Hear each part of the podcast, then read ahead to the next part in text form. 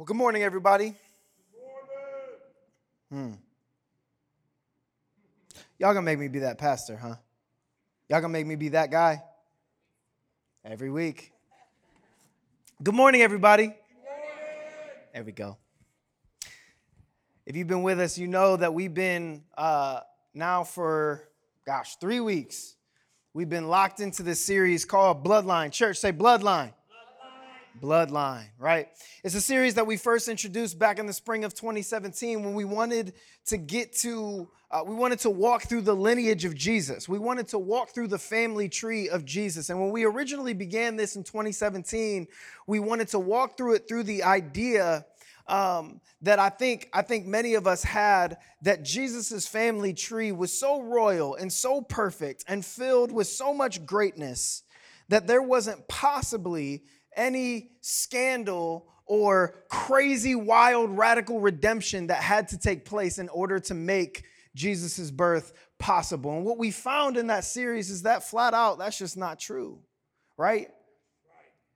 Part of the beauty of the gospel is that Jesus' family tree and the situations he came from are riddled with scandal. And so we wanted to bring that back around as we lead into Advent, and we wanted to go through the family tree once more, but this time through a different lens, specifically through the lens of the stories of the women that stand out in the lineage of Jesus. We wanted to tell the stories of some of the women in an effort to testify to God's faithfulness and God's power, even in the midst of a patriarchal society. Now, I know that I'm not alone this morning when I say that some of the most powerful influences in my life have been women. I'm by myself? No, sir. Okay. And so, to me, it seems to be a shame that we wouldn't highlight them in the biblical narrative the same way they have been highlighted in our lives. See, for me, when I think of the impact that a few women specifically have had on my life, on my life, I, sorry, I'm from the South, for, on my life, I go back to high school. I think specifically of sophomore year. The reason I think of sophomore year is because sophomore year, uh, for two reasons. Number one, it was the year that I gave up.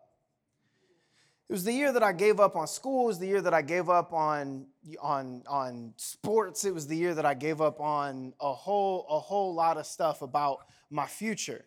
Um, and I don't mean for that to sound as depressing as it might because I had a lot of fun. It wasn't the fun that I recommend for you and your children, but I had a, I had a lot of fun, right? And in the midst of that, my sophomore year, I don't even know if they still do this anymore. Um, they may, they may or may not. Candace, you can tell me. Um, sophomore year, we took this career aptitude test. Do they still do this? They still do a career aptitude test? My goodness. Maybe that was helpful for some of y'all.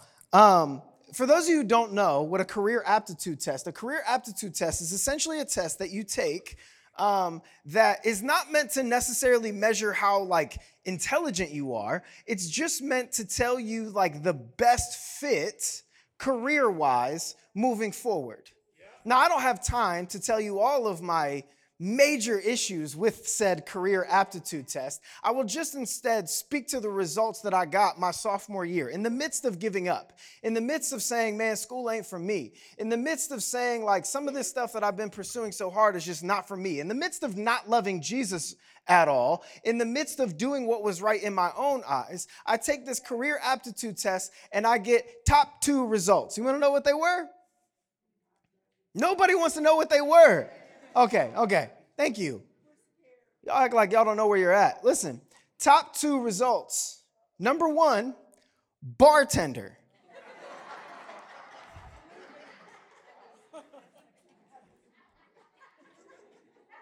I don't know what you got to answer on the career aptitude test for them to be like, nah, bro, go get behind the bar, right? Like, bartender, my number one result. Shout out to all the dope bartenders out there. Number one result. My number two result. You wanna know what it was? Pastor. Now, somebody got to explain to me what questions I answered in what way for somebody in Columbus to look at this and be like, well, he's got one of two options. I see this going one of two ways.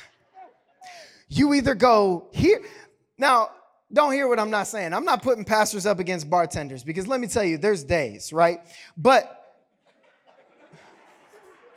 some of y'all, some of y'all too conservative church background for that joke. I apologize. You can email me at jada at thirdstreetchurch.com. Um, but what I'm trying to say, what I'm trying to say is this, right? So I take this career aptitude test. It says bartender and pastor. And so at that point, I was trending much more towards bartender than I was to pastor. And so that was essentially for me a big nail in the coffin, right? I was like, man, forget this. Like even this test, like, yeah, I'm just done with this test. My junior year, though, uh, I meet my English teacher. We called her Mrs. G. I've talked about her in this space before because Mrs. G is incredible. Um, Mrs. G was my junior year English teacher, and she had a reputation for, uh, for being a tough teacher. Uh, a, lot of t- a lot of students felt like she was mean. To be real with you, I never experienced that side of her. She was definitely tough, no doubt. Um, but for me in my life and where I was at the time, she was exactly what I needed. But the thing about Mrs. G is that my junior year and then getting into my senior year, um, she lost her husband and her daughter in this in same span of time. And she would pride herself on not taking days off. And so she went, she was missing for a few days, but she didn't take the leave that any one of us in that instance would have taken she came back to the classroom and she would minister to her students. This was a public school. She would minister to her students through tears every day. My senior year, she would pull me out of my study halls because she knew I wasn't using them what they were for anyway. She would pull me out of my study halls, plural, into her room, and she would preach to me the gospel every single day. She was the first person to tell me that that career aptitude test did get one thing right. She said, Corey, you are going to be a pastor. Amen. She said, You are going to preach around the world, and someday you will pastor your own church. and I had to face the fact that day, specifically, that Mrs. G was crazy. it's like this woman. I tell you that story because it's always stood out to me that in the midst of what I have to believe was the darkest time in her life, in the midst of her own tragedy, that she would cling to God so tightly in that season that even through her deep grief and sorrow, the Lord would use her to speak a better word over me.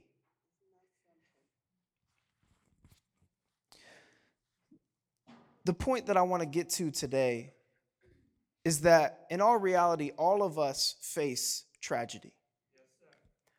You should consider it your, at the, this point in your life, if you haven't experience it significantly, you should consider yourself grateful and just know that it's coming. We will all face great tragedy if we haven't already. And it's hard. And when we face this tragedy, we will have to fight this temptation of either sitting out and believing that God could not possibly use me right now, that He wouldn't use me for this time period, or the temptation that there is no time to emotionally process what's happening. I've got to get back to work. I want to speak specifically today against this false dichotomy that we've created culturally that we either take time to emotionally process the things that are happening so that they do not turn into trauma, or we get to the solutions side quickly. I don't know when those two things became pitted against each other. But the reality is that a spiritual response requires us to do both. The reality is that there are moments in our linear lives as we march through chronological time. There are moments that will stop the progression of everything.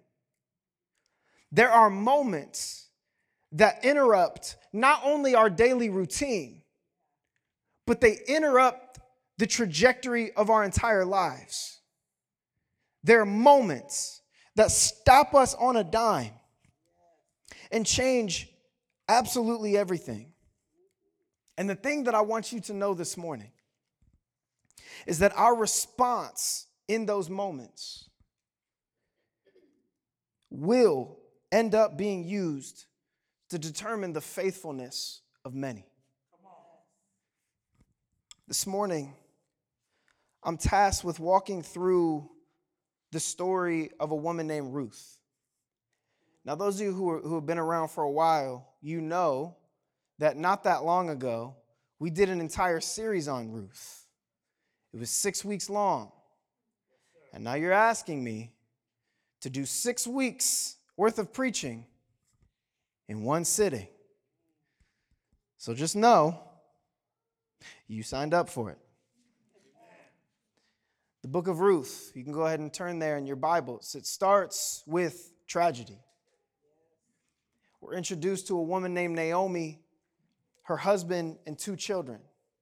One of her children marries this woman named Ruth.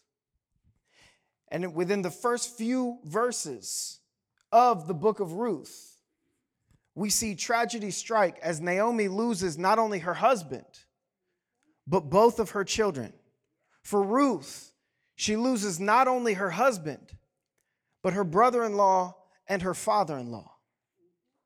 And the first time we're introduced to dialogue between Ruth and Naomi, it's when Naomi realizes that I've got to move on from here. I've got to get out of this place. I don't know if you've ever been there before, but sometimes we feel like we just have to get up and move on from something, that we can't possibly stay here, that there's something else for us somewhere else. And I don't exactly know what it is, and I don't exactly know where it is, but I've just got to go. And she looks at her two daughter in laws, who are now also widowed, just like her.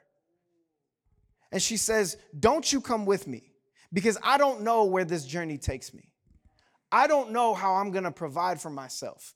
I don't know how this is to turn out. So don't come with me and doom yourselves. Stay put right where you're at.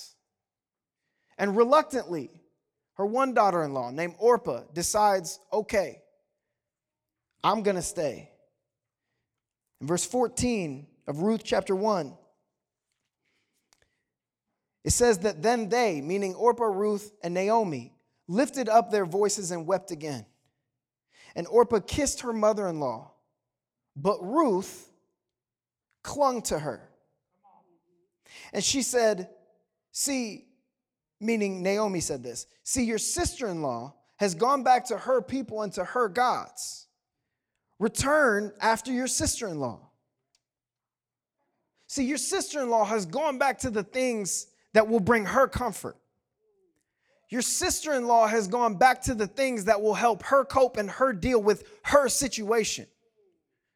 Naomi's tough recommendation for Ruth is that you go find your own comfort. You go find what will give you strength. You go find what will offer you redemption. You go find your own situation and your own way of coping and dealing with this horrible tragedy. But the text says, But Ruth said, do not urge me to leave you or to return from following you.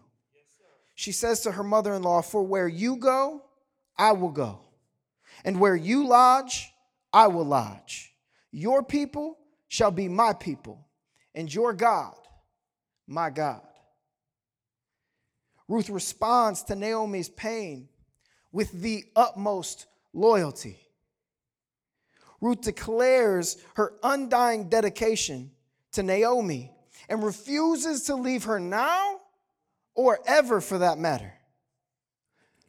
And see, she realizes that this means she will be cut off from her own people, that the land that they're going to, she will be a foreigner. She will not be welcomed, nor will there be a path for her. She leaves the land that she's known, she leaves what she came up in. She leaves a place that just might offer her temporary relief from the tragedy. Instead, to cling tightly to one thing that she knows, to cling tightly to one relationship where she's experienced God, to cling tightly to the one thing, if anything, that she knows to be true, and that is the relationship that exists between her and her mother in law. In times of tragedy, the world communicates to us that there are several ways we can choose to deal with this.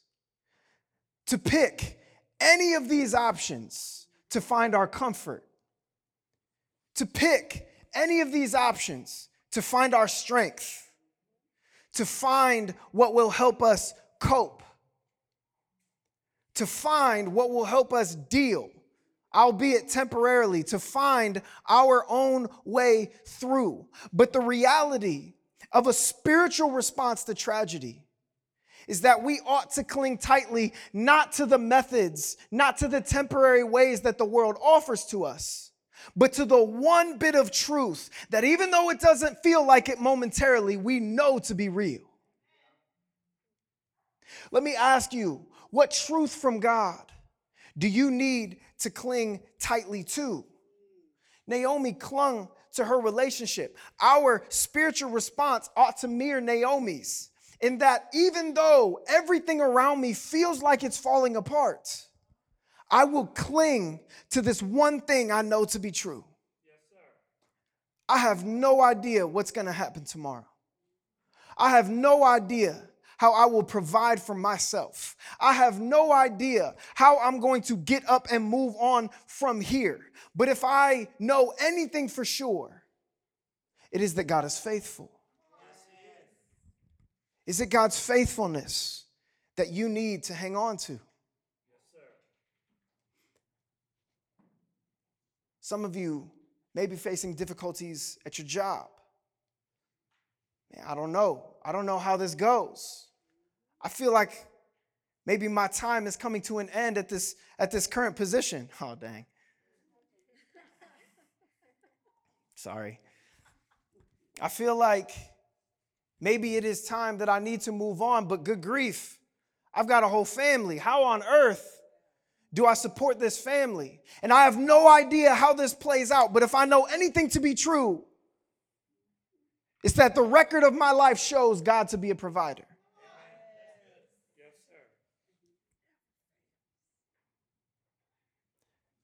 I know some of you right now are facing a lot of situations that it's really, really difficult to see any type of goodness in. Yes, that what happened, I would say, was never supposed to happen that way. And it feels hard because it's out of your control and there's nothing you could have done.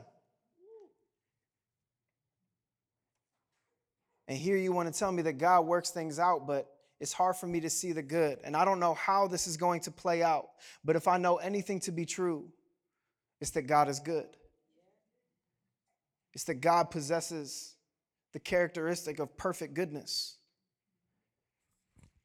I know for a lot of people, it feels like everything around you is falling apart. That, there is nothing you can do to to stop the water from leaking inside. And I have no clue how this plays out. But if I know one thing to be true, it's that God is in control. In times of tragedy. It's not a Jesus juke, it's not a cop out, it's not a churchy response. It's the reality to hang on to the one bit of truth of God that you know to be real. What is the truth of God that you need to cling to? What is the truth of God right now that's going to get you through this season? What is the truth of God that even though it doesn't feel like it, is the reality that you need to accept? Now, it doesn't say how long Ruth and Naomi would mourn for. And as they moved back to, to Judah, it doesn't say how long they had to emotionally process what had happened. So I don't want to give the impression that tragedy strikes today, emotionally processed tomorrow, and by about Thursday, you about ready, right? I don't want to give that impression. But I do want to show where Ruth goes from here. We pick up in chapter 2. Verse 1 says, Now Naomi had a relative of her husband's, a worthy man of the clan of Elimelech, whose name was Boaz.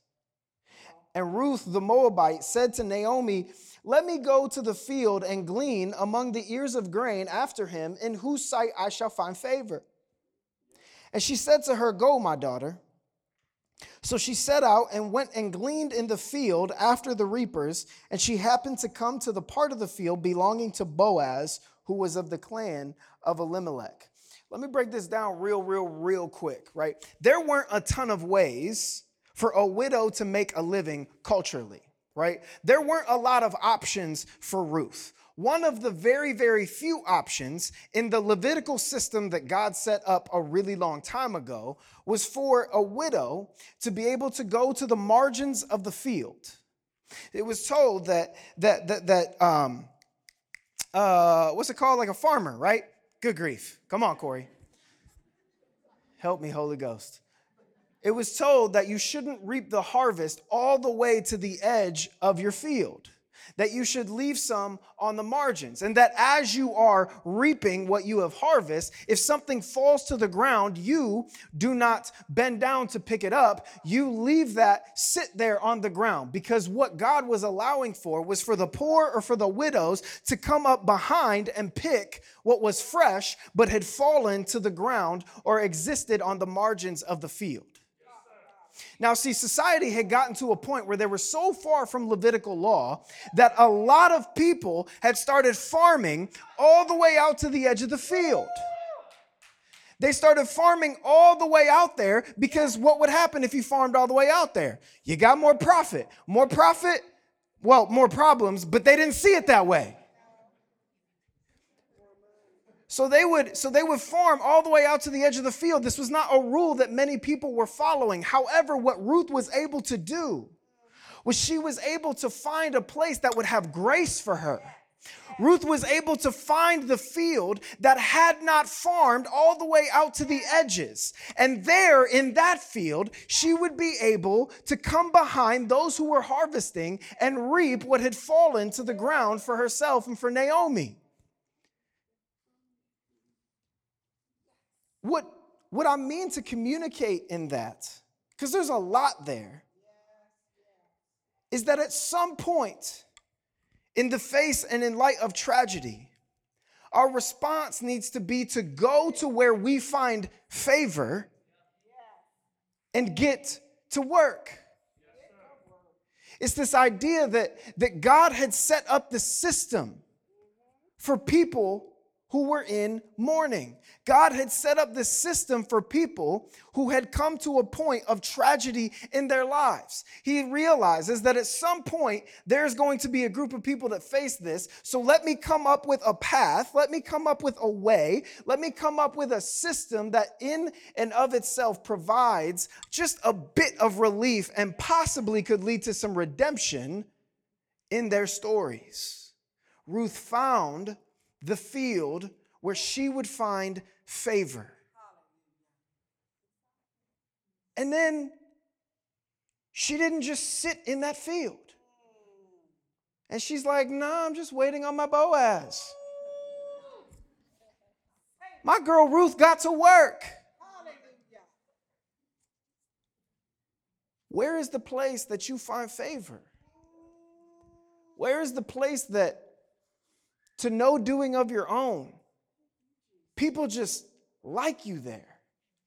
That there seems to just be open doors provided for you for no reason. Because here's the reality even in light of the new covenant, this is something that Jesus himself promises. In Luke chapter 10, he tells us that if you are faithful to go door to door, I am faithful to have one of those houses be set up to give you favor.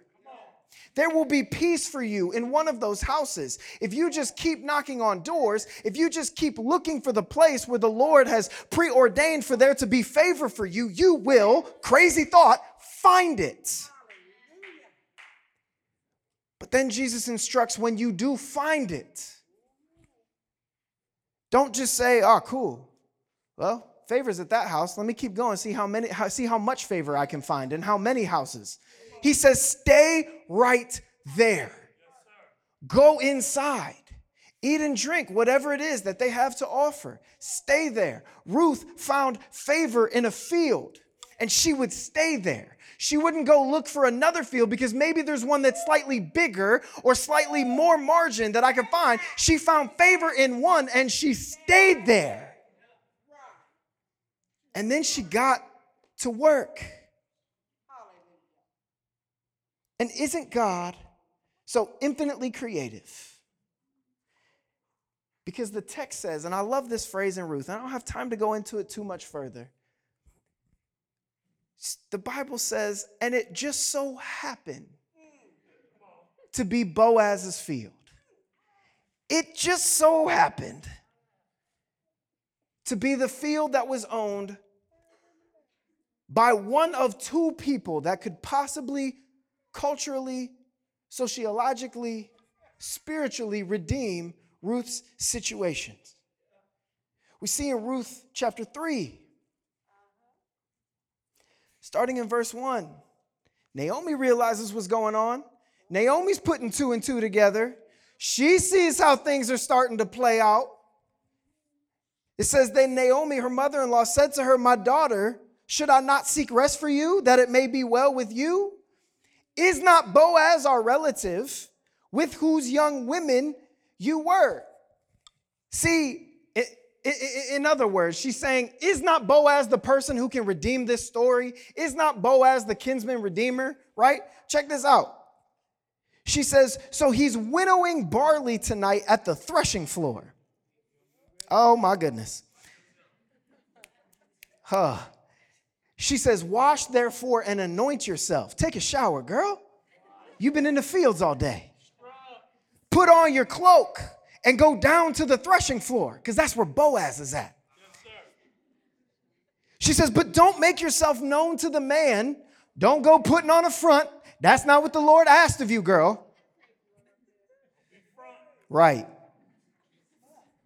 Wait until he's finished eating and drinking, and when he lies down, observe the place where he lies. Then go and uncover his feet and lie down, and he will tell you what to do. And she replied, This reply is key. If you don't hear anything else, I want you to check this reply right here. Ruth looks at her mother in law and she says, All that you say, I will do. So the significance of Boaz is as the family's redeemer. See, it was cultural practice, excuse me, it was cultural practice that if a man died leaving behind a wife, it was the responsibility of the closest relative to redeem the family by, mar- by marrying the widow, taking up the land, the wife, and protecting the family. And Boaz was Naomi's deceased husband's relative. So now Naomi's got the wheels turning. Now she's starting to see a little bit of hope. Now she's like, okay, this might just work out. So she's like, Ruth, this is what you're gonna do. You're gonna go put yourself in a situation to be redeemed. Yeah. Ruth's like, how do I do that? She's like, I'm about to tell you. See, Boaz Boaz is down there winnowing barley at the threshing floor. Come again, sir? Let me say it this way the threshing floor was in an intentionally exposed, windy place. It was in the open. It was meant to be windy at the threshing floor.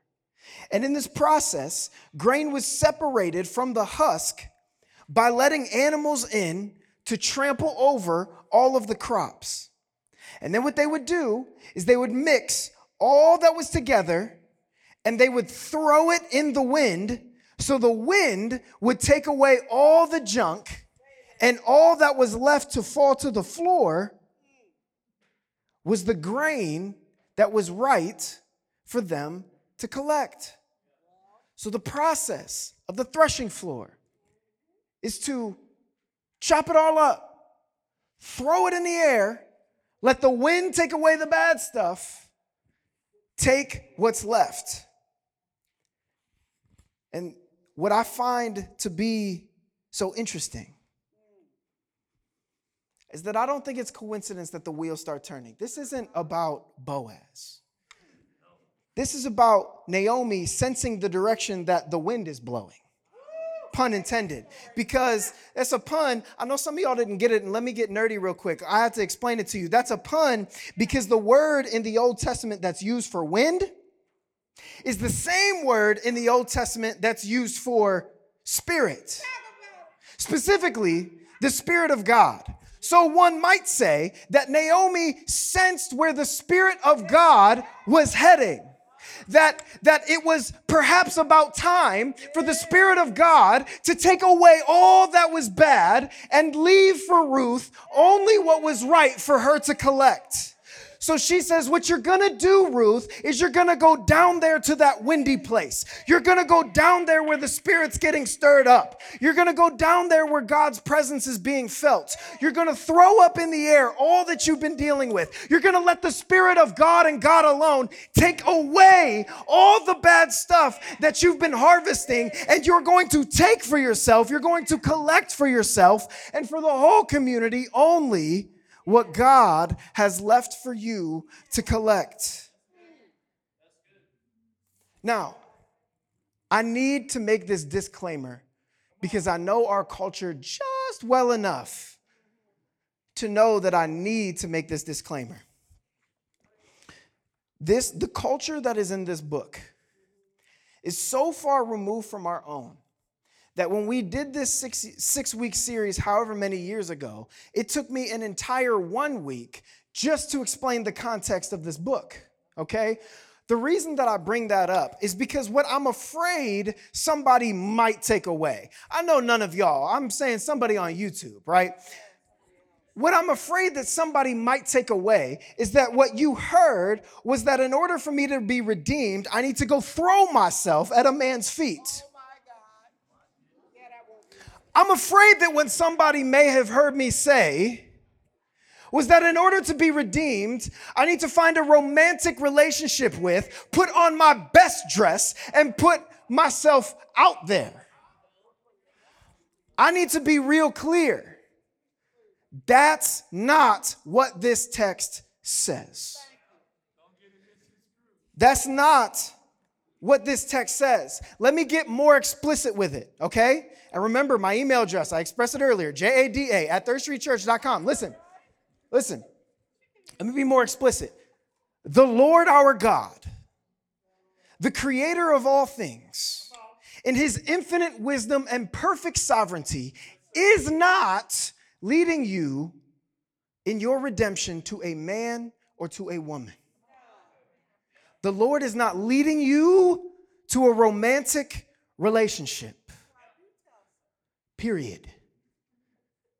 The Lord is leading you in the process of redemption to Himself. He's leading you to Himself. Perhaps in that process, you find somebody, but that is not the point of this text. The point of this text is that to put yourself in a proper position to be redeemed, you ought to put yourself in close proximity to what you recognize the Spirit is doing and where it's moving. In other words, to be redeemed, you need to put yourself in close proximity to Jesus. In other words, to be redeemed, you need to ingrain yourself. Another pun. I, hey, one person caught it. Shout out to Roz. You need to ingrain yourself in the community that the Lord has so carefully crafted to be around you. You need to find yourself in close proximity to Jesus. You need to find yourself in Christian community, people that actually believe the truth and speak that into your life. And you need to find yourself in a position regularly, I would say on a daily, if not an hourly basis, to allow the Holy Spirit to continue to renew your heart and your mind. That, that is how you're redeemed. We put ourselves in a position to be redeemed when we put ourselves in close proximity to Jesus, when we put ourselves in Christian community, when we put ourselves in positions where the Holy Spirit can renew our hearts and our minds. This is not about going out and searching for what's going to help you. This is about living into the system that the Lord set up a long, long time ago to redeem you we need to be careful at how we allow tragedy to affect our souls. Because it was through Jesus that God went through the greatest tragedy of all. To allow there to be a system through relationship with Jesus for us to be redeemed. And see, the thing about this life and the path that we're walking on, because it's so fallen in nature, it's really tough. And it inevitably is going to hurt us in extremely, unspeakably personal ways. But the question we have to answer this morning is will we stay committed?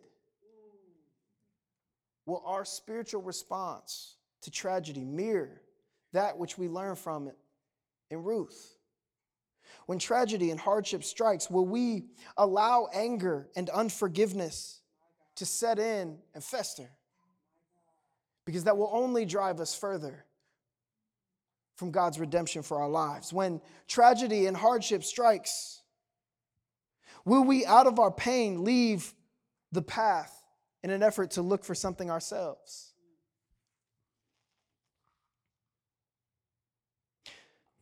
Or will we acknowledge that even though we can't feel God right now, that even though He seems so far away, I know that by evidence of the breath in my lungs, He's not finished with me. that by evidence of the fact that I woke up this morning, God placed purpose like a fire on my head.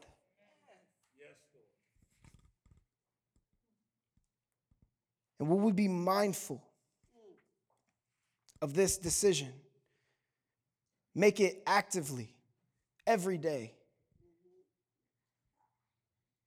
Because the reality is, if the history of the Bible shows us anything, it's that the pain that we're going through is not just for us.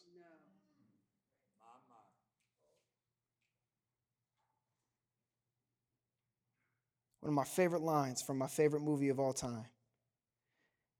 It's just before he goes into battle. Maximus Aurelius says to his soldiers, What we do in this life echoes in eternity.